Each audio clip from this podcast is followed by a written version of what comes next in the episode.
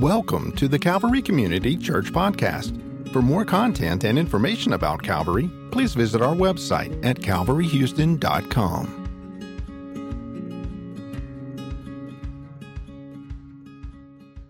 God is good. Father, we thank you. We thank you for the joy of the Lord is our strength. We thank you for how you have caused your face to shine upon us.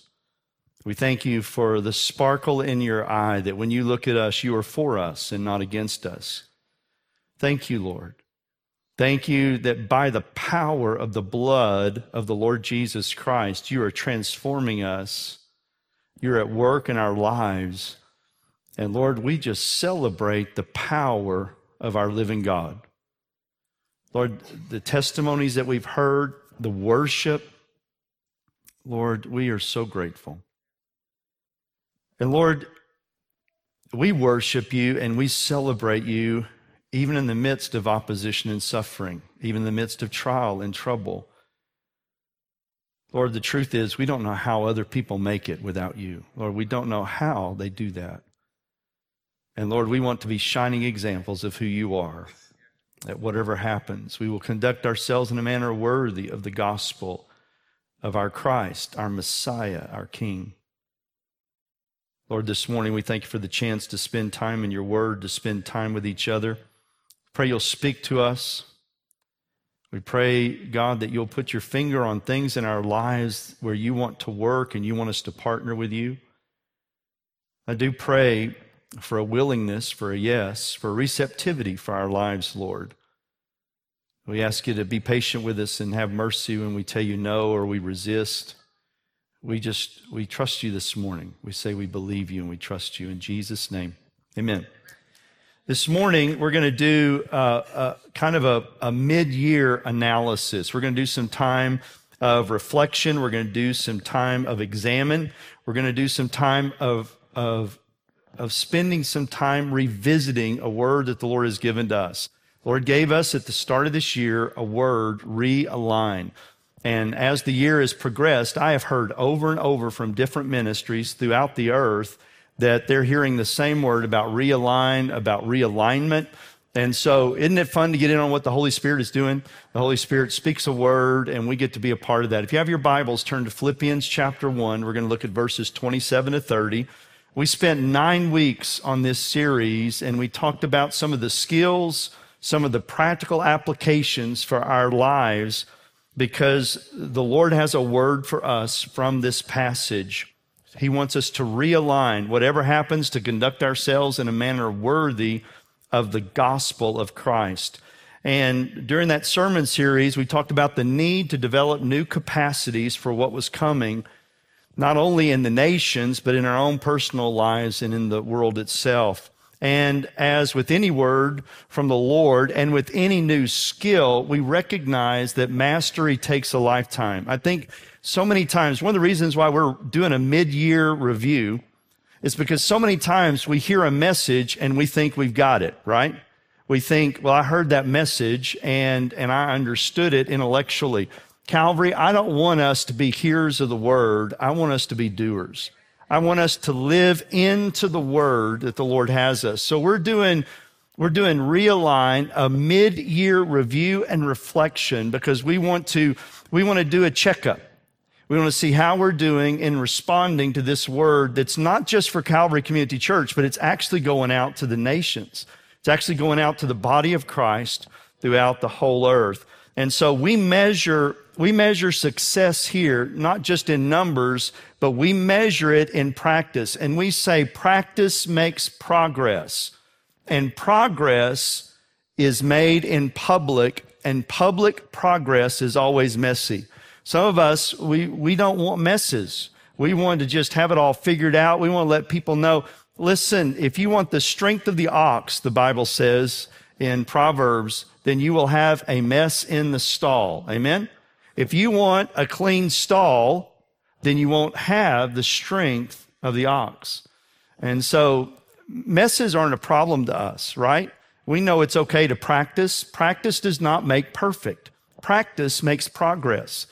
And let me say again, there's a misunderstanding in Western culture that if we just assent to something intellectually, If we give our nod, if we give our yes, if we give our okay, then we think we have mastered it. Mastery takes a lifetime. Mastery takes ongoing practice and responding to the promptings of the Spirit. And praise God, we're not making this journey alone. But this Jesus, who has all authority in heaven and earth, he says it's to your advantage that I go away. I'm going to give you the Spirit, the gift from thy Father, the comforter, the helper, the one to be with you, the advocate. And with the Holy Spirit helping us, we can realign and whatever happens, we can conduct ourselves in a manner worthy of the gospel of our Lord Jesus Christ. And so we want to figure out where we're challenged, where we're stuck, where we're stopped, where we're resistant. And we want to figure out where God is inviting us to change or to grow or to give us a checkup and say, hey, of these four capacities, you're doing really well in these two or these three. What about this one? Let's work on this one. Let's strengthen that so that we can be strengthened in our inner man. So, Philippians chapter 1, verse 27 to 30. Let's read this together.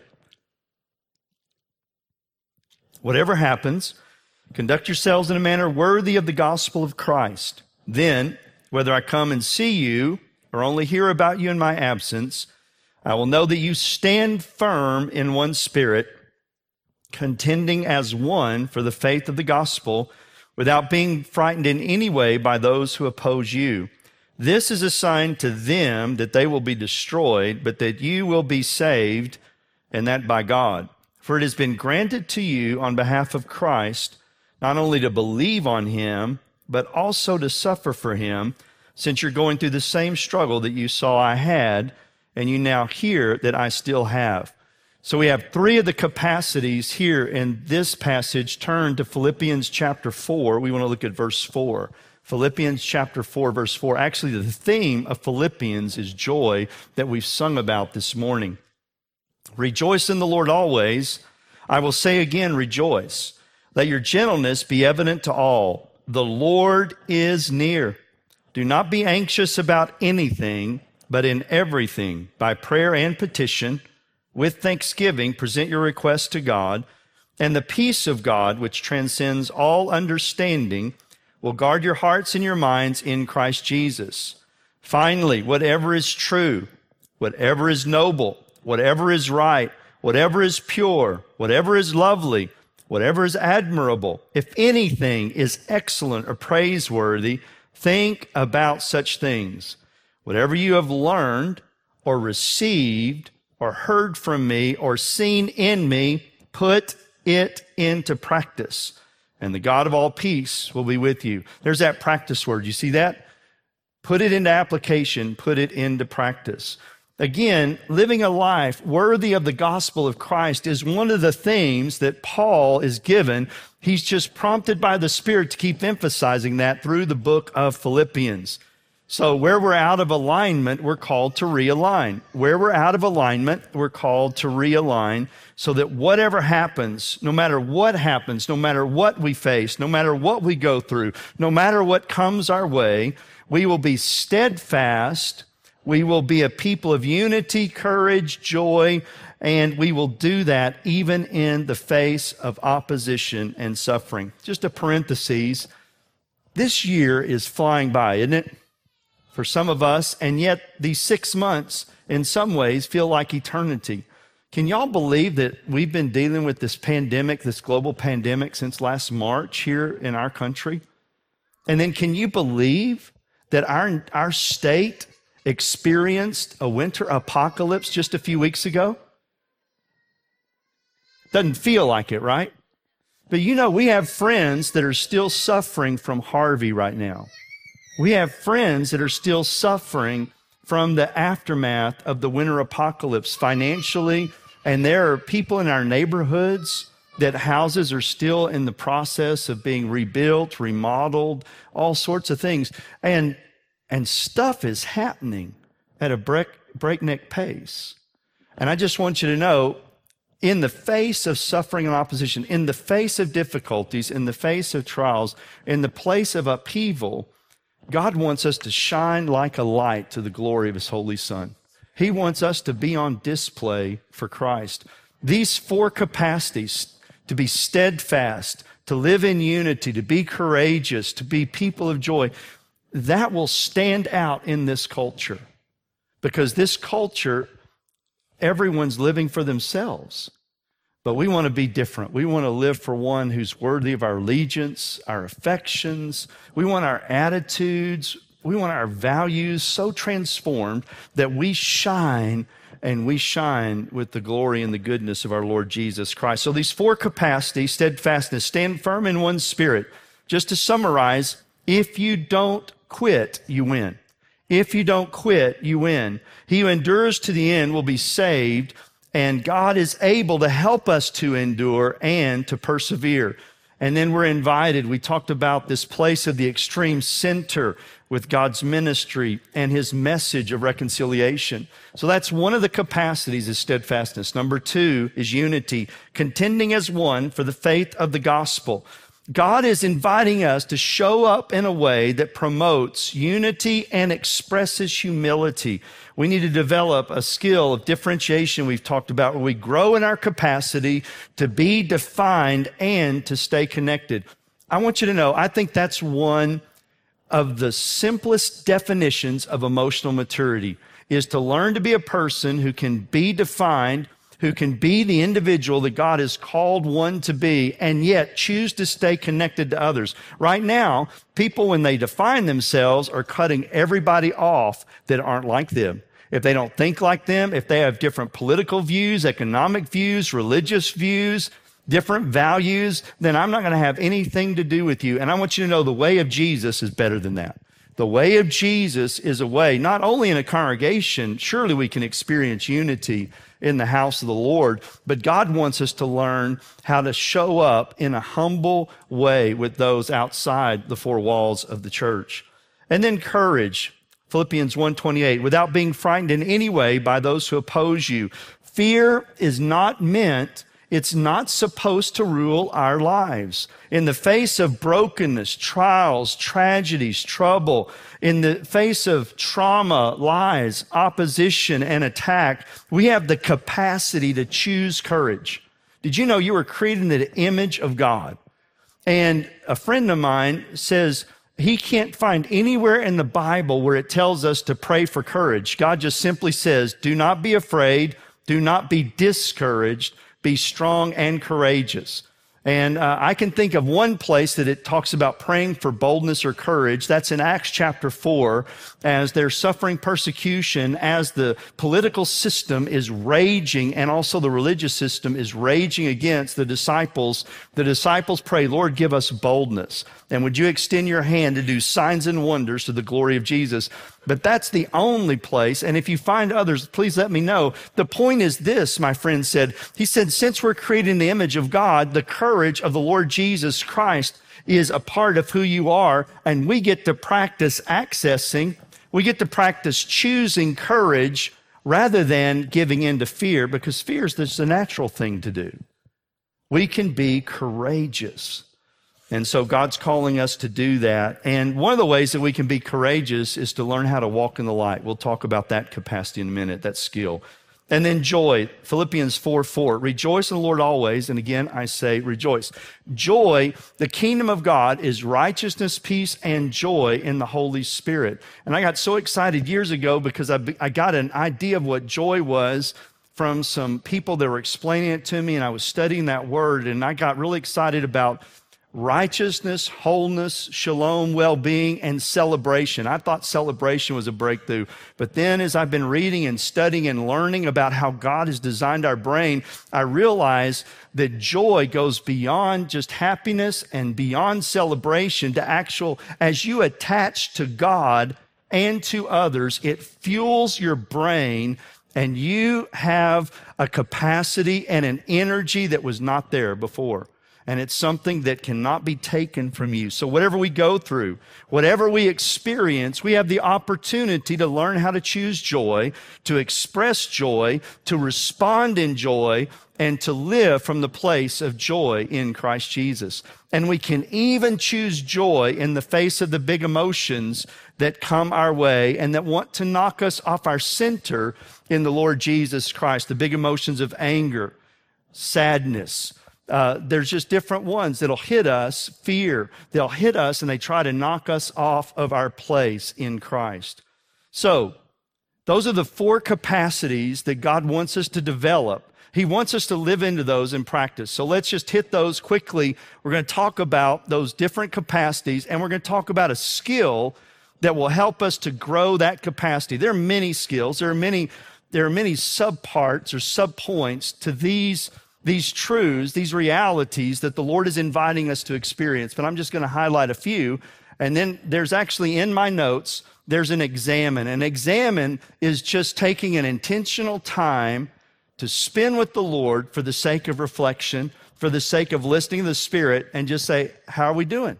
How's it going? So in my notes online, there are, you can look at these four different areas. Again, it blesses me if you come and you're blessed by the message and you walk out and you go, that was really good, Pastor. But you know what means more to me is when we walk out and the Lord's speaking to us and we go, I'm going to grow in that area or I'm going to develop a new area. Uh, by the way, the Holy Spirit will sometimes speak and it has nothing to do with my notes or my message to you. And that's okay if He does that.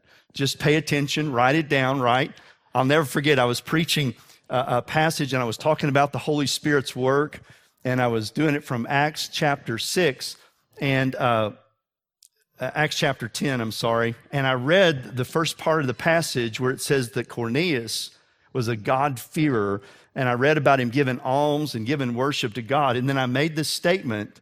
I made this simple statement. I said, He was a God-fearer, he was a religious person, and he didn't have a relationship with Jesus. And after the service, a good friend of mine came up to me and uh, happened to be a deacon in our church. And he came up to me and he said, he said, Pastor Jeff, when you spoke that word, I didn't hear another thing you said. He said, the Holy Spirit spoke to me and told me I needed Jesus this morning. I was a religious person. I had I had I had knowledge about God. I give, I'm faithful, I work hard for the Lord but I don't have a relationship with Him, and I want that this morning. Listen, whatever God's saying to you, write it down, put it in your phone, pay attention to it. And if it has nothing to do with my notes, the good news is the audio's online, the video's online, and my notes are online, right? So listen to the Holy Spirit this morning. Steadfastness. We're people who don't give up. We don't give in. We believe that if we don't quit, we win. We believe that if we don't quit, we win. Turn to Matthew chapter 24. We're going to look at verses 9 to 14. Matthew chapter 24, verses 9 to 14. Obviously, you're familiar with this passage. This is Jesus answering the question of the, the disciples about the end of days, the end of time. It's an eschatological per, uh, passage. And it says in verse 9, then you'll be handed over to be persecuted, to be put to death and you will be hated by all nations because of me. At that time, many will turn away from the faith and will betray and hate each other. And many false prophets will appear and deceive many people. Because of the increase of wickedness, the love of most will grow cold. But the one who stands firm to the end will be saved. And this gospel of the kingdom will be preached in the whole world as a testimony to all nations. And then the end will come. Did you see those words, many and most? Uh, our friend Jay Kelly often says, if you don't think you can be deceived, then you're right at the door of being deceived. We think that'll happen to somebody else. That will not happen to us. Jesus himself said, because of the increase of lawlessness, or we know the greatest commandment is love, right? Love for God and love for one another. In the midst of increasing hatred, lovelessness, people's love will grow cold. They'll get hard. And, and, and, many will turn away from the faith. Many will be deceived. Most will grow cold in their faith. But the Lord is looking for those that will stand firm. He's looking for those who will be steadfast. He's looking for those. He says, listen, if it lasts in you, you got the real deal.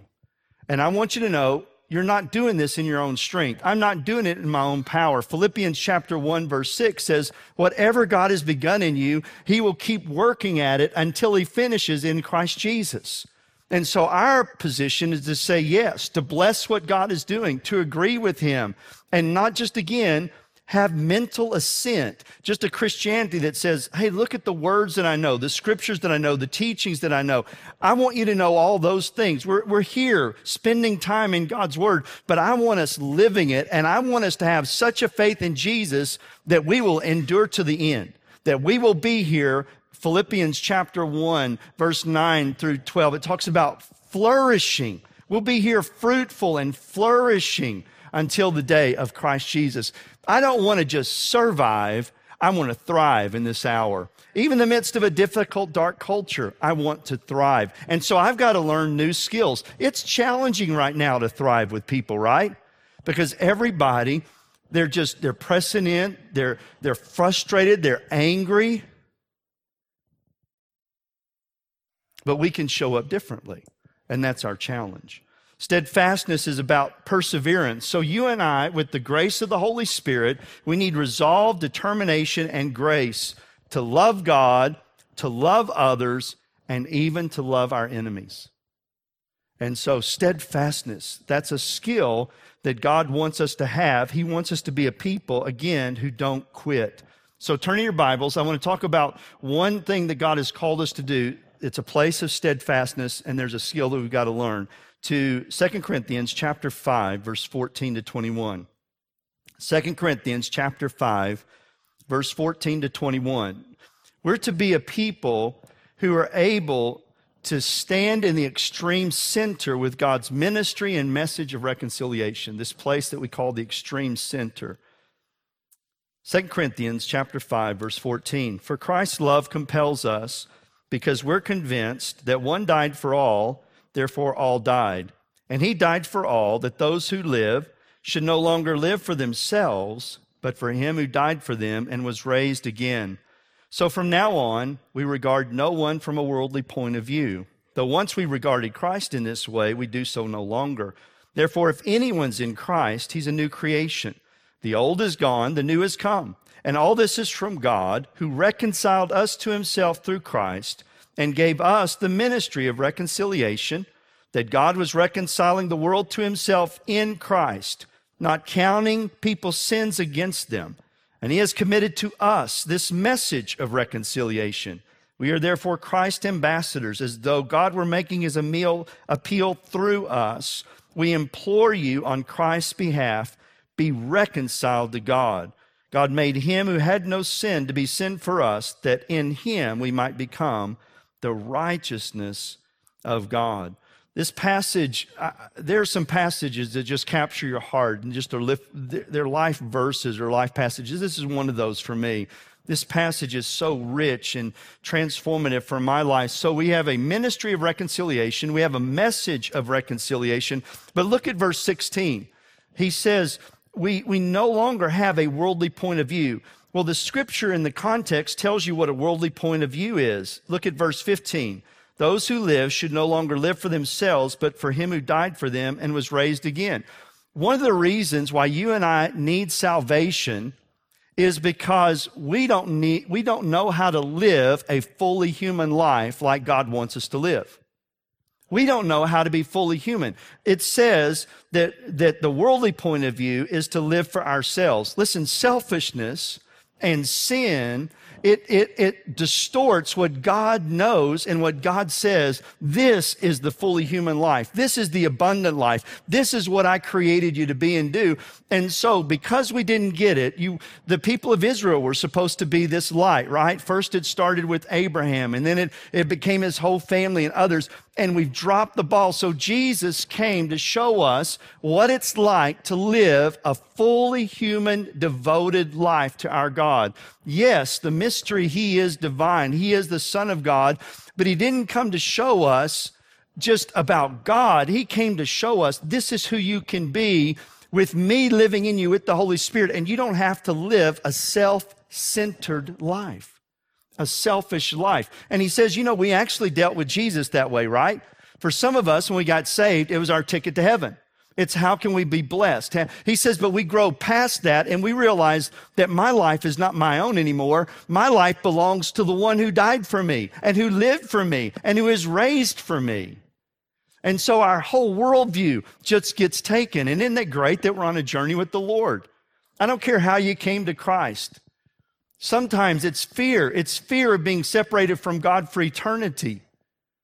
But I want you to know, I hope you've gotten past that in your journey. And now you're living for the one who loves you so much that you don't want to give your love anywhere else. You're trapped in loving him. Your hope, you, you don't have any place else to go for hope because your hope is in him. I, I hope and pray that you're making progress in that journey. And, and he says, and, and this is all about God's love. Christ's love compels us. Our motivation again is not duty. It's not religion. It's not to earn something from God. God loves us so much that he knows we can't figure it out on our own. So he gave us his best, his son, the Lord Jesus Christ, to come and claim us and to help us, to live in us and to change us with the Spirit of Christ. And so we do what we do as followers of Jesus. We live for this one now. We don't do it out of duty. I'm not here this morning out of duty. I'm not here because it's my job. I'm here and you're here because we love the one who loved us. He has, he has captured our hearts. He is amazing. And, and we want other people to know that, that I'm a new creation in Christ. I'm actually a new being. And, and what does that look like? His name is Jesus. If you want to know what my life is supposed to be like, look at Jesus. What if Jesus is living his, my life through me? That's your life. Oh, brothers and sisters in Christ, Jesus isn't ashamed of us. It actually says he's singing over us right now. He's celebrating us right now. Romans chapter 8 says, since God is for us. I mean, most of us should just stop there, right? We've never, we've never felt it in our hearts. Again, we can quote the passages. We feel like God is against us. God's not against you, God's for you. He's pursuing you. He actually, Psalm 23, verse 5 says he's hunting you down. We've heard from this pulpit for years and years. He's hunting you down with his goodness and love. With good, he, what great weapons. And he's, he's the great hunter. Amen. He's going to get his prey. Isn't that good?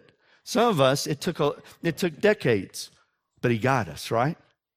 Others of us, he hooked us when we were little bitty, and, and we found nothing to compare with the incomparable great riches that we find in the person, the Lord Jesus Christ.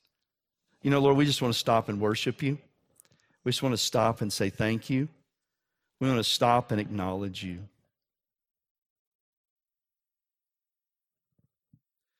So a few weeks ago, uh, uh, actually it was, it was longer than that. We were, we were sharing in our staff meeting, and Joshua used this phrase, the extreme center.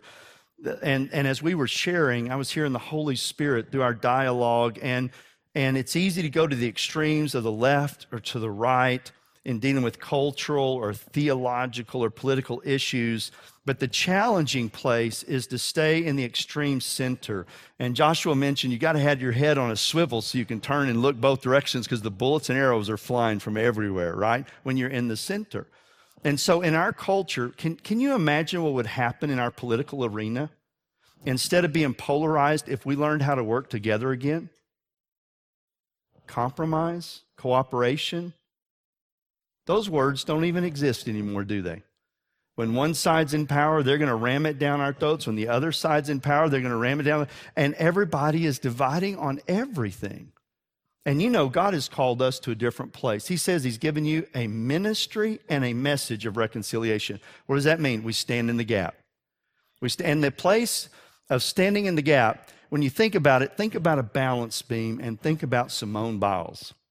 Would anybody say that that's a weak person doing that gymnastic activity? She is skilled and she is powerful. Amen. As a matter of fact, when I watch some of the things that she does, my heart flutters and I'm going, wow, wow. If I did that, could you imagine the splat? I mean, wow. Isn't that beautiful, that balance? You see, balance is not weakness, balance is strength. Being able to go and do, you know, I, I know from sports and, and football, they, they told you to assume the position, you know, get, get ready, or in, or in baseball, you know, the outfielders and the infielders, you don't just sit there like this and twiddling your thumbs. You know, you do that in Little League, but you don't do that as you get older, right? And so mom and dad are saying, Get ready, get ready. The extreme center. Extreme. I want you to know that, that I believe that God is calling us to stand in the gap and to be in some really hard places going forward. And and from the world standpoint, you can't win for losing there because you're going to catch it from both sides. But even the ways of Jesus, we mentioned this in the sermon series. What leader takes Simon the zealot and Matthew the tax collector and puts them on his team of leadership? Like y'all y'all remember Simon the zealot, they wanted to destroy Rome and they wanted to kill anybody that worked with Rome and that, that authority. They wanted their own nation, and they were working to undermine Roman rule.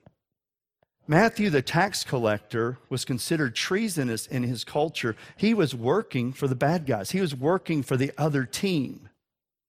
So when Jesus tells us to love our enemies, this is not theoretical. He put them together on his team. And some of you are going, well, thank God he didn't do that to me. Oh dear. There's some people. There are people in your spheres of influence, right? And you're going, how can I stay away from them? How can I avoid them? I don't ever want to talk with them. I don't want to be with them. I don't, I, and you know, and God told me I had to love them, but I don't have to like them. You've heard that, how we parse that. And Jesus just says, hey, isn't this fun? Look, I put people together and you wouldn't believe it. What about, what about Jew and Gentile?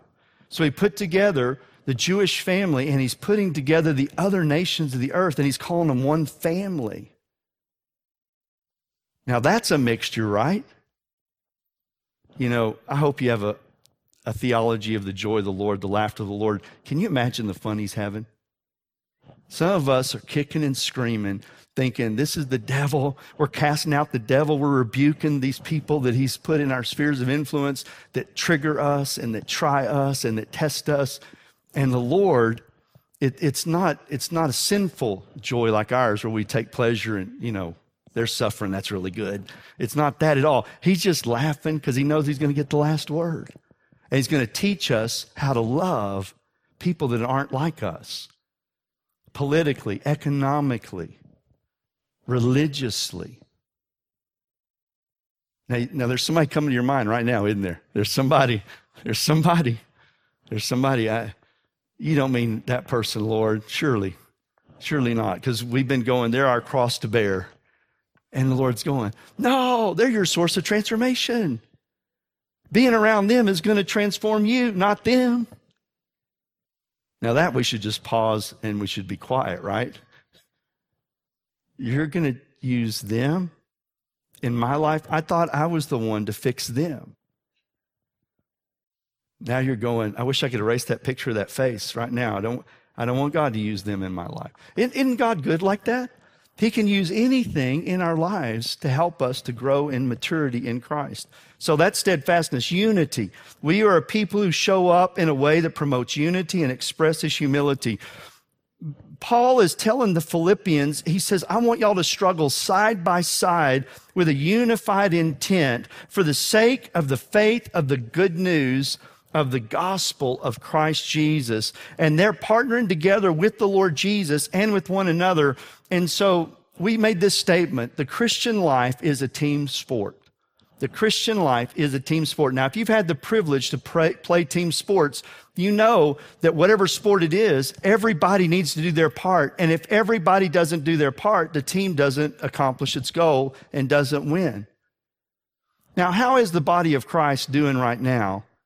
How are we doing are we showing up? Are we being together? Or, uh, and, and, and whether it's in COVID or whatever, are we, maybe we're at home. Are we calling people and checking up on them? Cheryl mentioned that. Are we caring for, we can still be ministers of the gospel, whether we're in this physical room or not, but are we disunited? Are we disconnected? Are we cut off from one another? Or when we're together, are we just tolerating one another? Listen, God doesn't want uniformity. He wants us in the midst of diversity to have a unity of what? We're on mission together with Jesus, whatever our assignments are, and let's do that together. And let's, and, and if another analogy is actually in 1 Corinthians chapter 12, Paul uses this description. He says, You're the body of Christ. And he says, The hand can't say to the foot, it's unimportant, or that body part. Every body part is important. Amen? Everybody's important. And so you think, well, I'm at this workplace, or I'm at this school place, or I'm at this neighborhood place, and and do I have to be on mission with God there? No, you don't have to be. You get to be. You have the opportunity to partner with him there and to partner with other Christians there.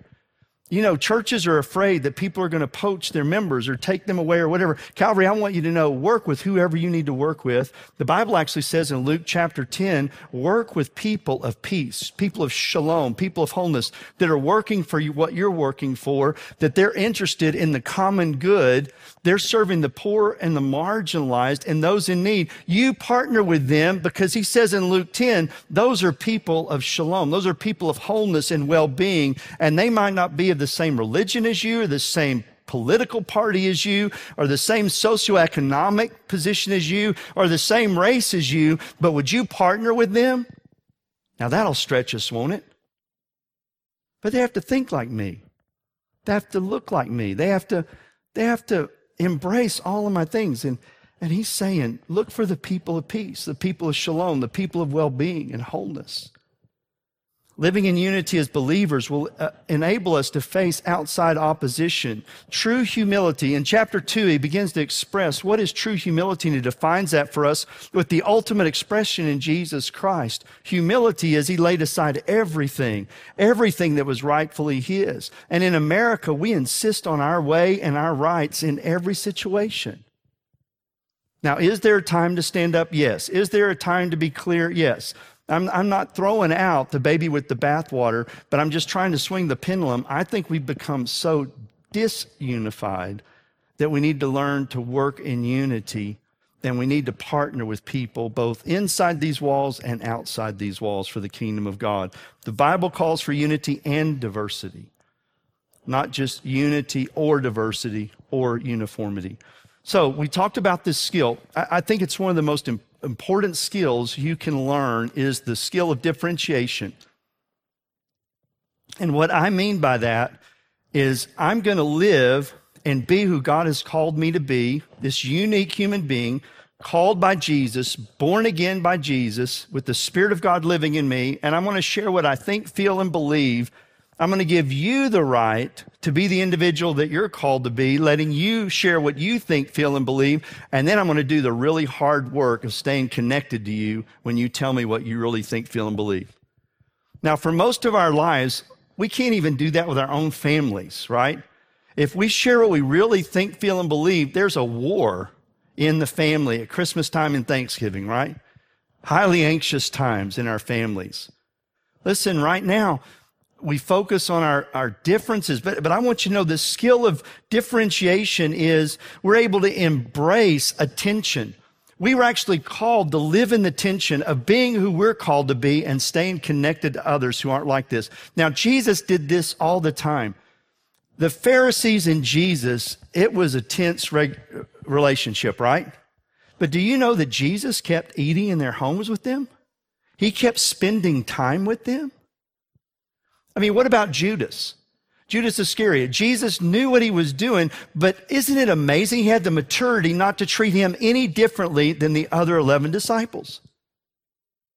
I must admit, I'm not that kind of a leader. If I had somebody that was doing behind my back and doing, I, I would treat them differently. But I want to grow up to be like Jesus so that I can love people that are not like me whether that's regarding race, whether that's regarding, again, politics is just the easy one right now, right? Politics is the easy one, how we're dividing. Well differentiated people, they define themselves and they stay connected.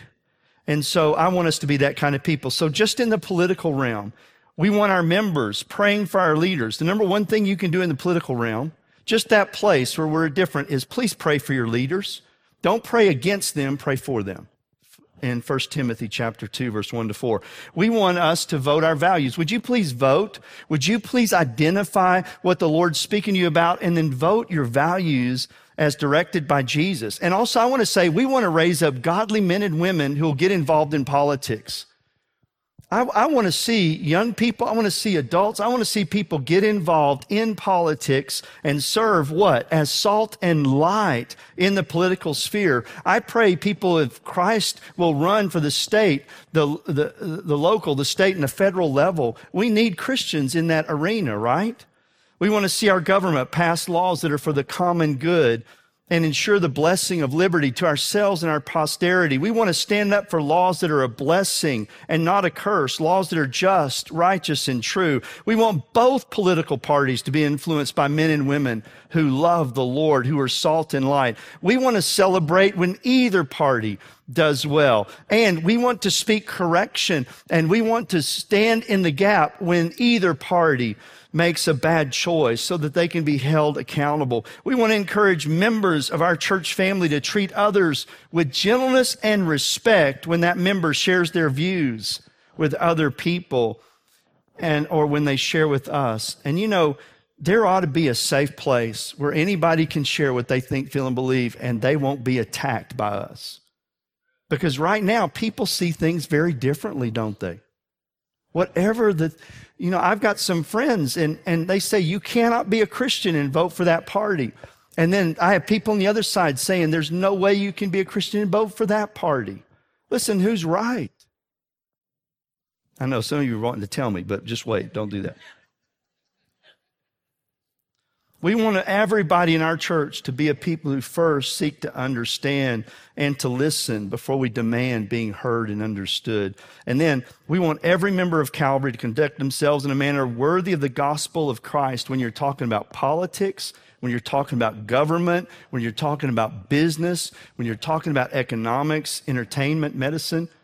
I want us to be able to talk about these things because our world needs to hear salt and light, and they need to watch people who have a loving capacity to stay connected, even with people that are different than them. Now, that's emotional maturity to me.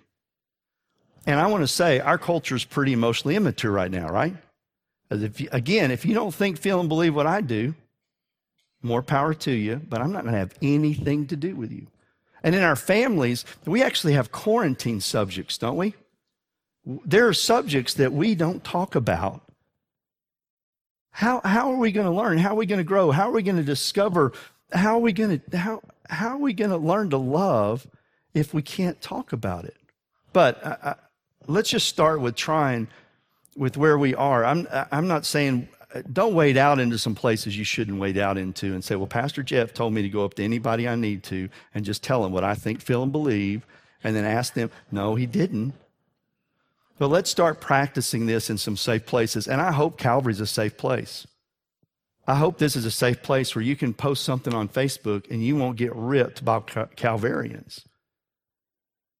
I hope. Courage. We're people who live full of courage, faith, and action. To walk in a manner worthy of the gospel of the King, whatever happens, means that we practice responding out of courage rather than letting fear control us. Fear is not supposed to rule our lives. Think about it. Nothing, not opposition, not intimidation, not difficulty should knock us off of our game of conducting ourselves in a manner worthy of the gospel of our King. So fear, we said, is a signal of a threat. Let's identify the threat or the danger. What am I afraid of? What am I imagining is going to happen? In some cases, there is a real threat that you need to protect against. And so that's why we have fight, flight, or freeze. That's just that you don't even have to think about it. But this chronic anxiety, the, the, this thing that just, this anxiousness, this angst that's ruling our lives, it also makes us not to be a thoughtful people. We're not reflective when we're anxious and fearful, and we're just reactive. And our culture right now is reactive. Everybody's reacting.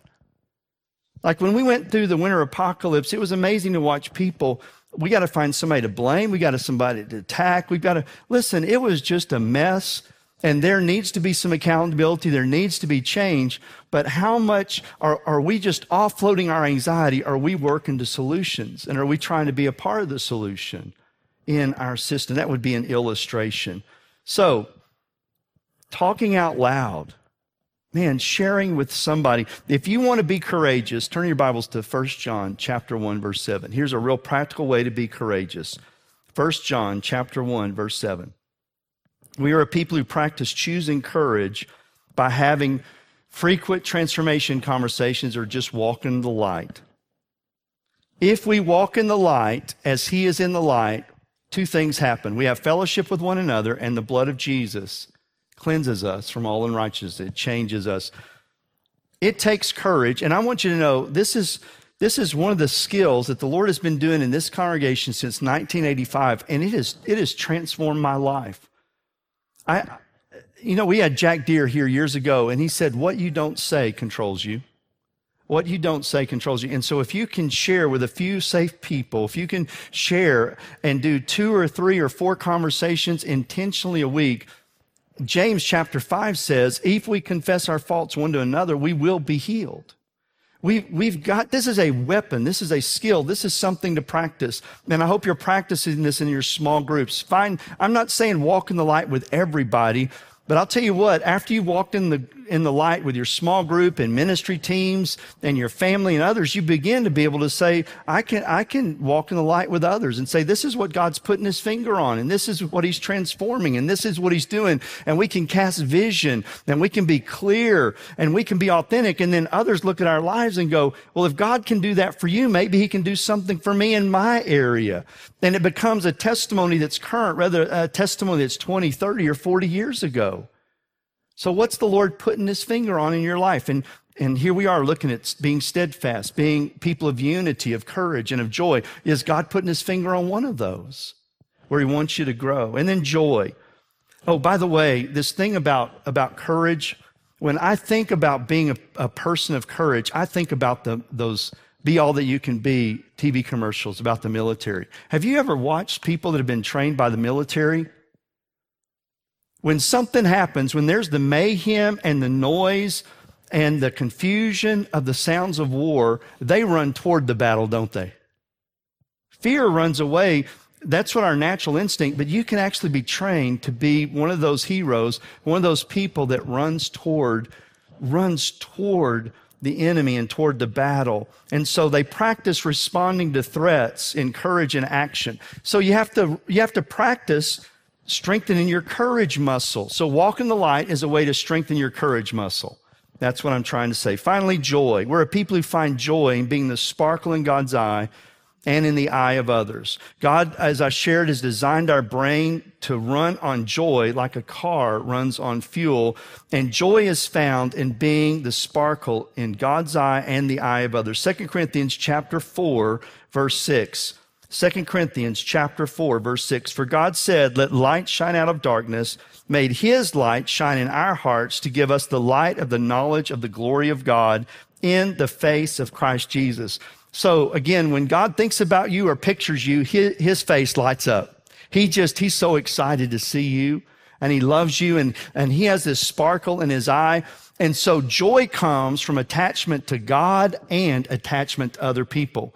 So one of the things we can do is practice letting our lives, letting our faces light up when we see our brothers and sisters. Let, letting them see the sparkle and you can't fake that, right? You got to work on it. I really like you. I really, you know, and, and there are some people that are extroverts. They just seem to always have a smile plastered on their face. But there's some others of us that we got to work on this and let's work on it. Let's, let's learn to show up and, and, and turn in your Bibles to Numbers 6, 22. I want you to, this is through the whole Old Testament. This, this need for us to experience the joy of the Lord, to experience the love of God. Numbers chapter 6, verse 22. The Lord said to Moses, Tell Aaron and his sons, this is how you're to bless the Israelites. Say to them, the Lord bless you and keep you. The Lord make his face shine upon you and be gracious to you. The Lord turn his face toward you and give you peace. And so make his face shine upon you. The Lord just, it is a blessing to know you're loved and accepted, that you're approved. That's a blessing. And, and people are going, yeah, but if I love somebody, that means I'm approving of what they're doing. And they're going to think that they can just keep being the way they are. Is that, is that the way you relate to God? Well, if it is, Romans chapter six says, stop it. You know, that love and grace is not so sin can abound, right?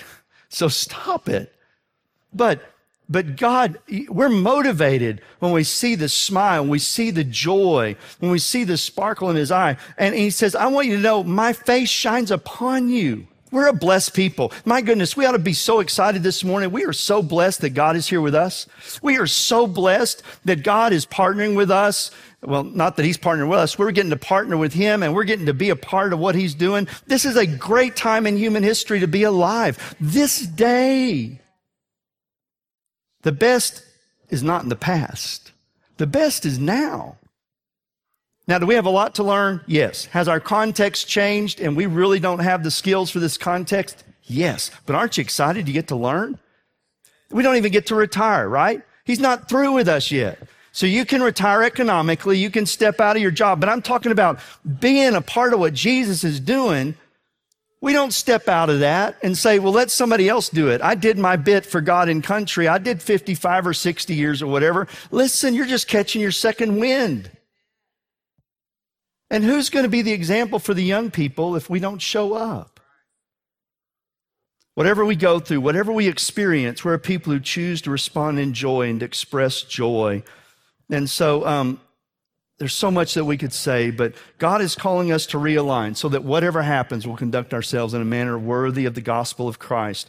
We believe that we can grow in our capacity to be steadfast, united, courageous, and joyful. We can grow in those capacities with the help of the Holy Spirit.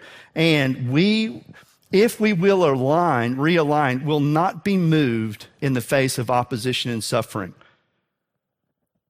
Why did Paul say you need these things in the face of opposition and suffering? I, wished I could tell you that things are going to get easier. I wished I could tell you that you're not going to be tried, you're not going to be persecuted, you're not going to be ridiculed, you're not going to be attacked, you're not going to be maligned for your faith in Jesus. I wish I could tell you that, but it wouldn't be true.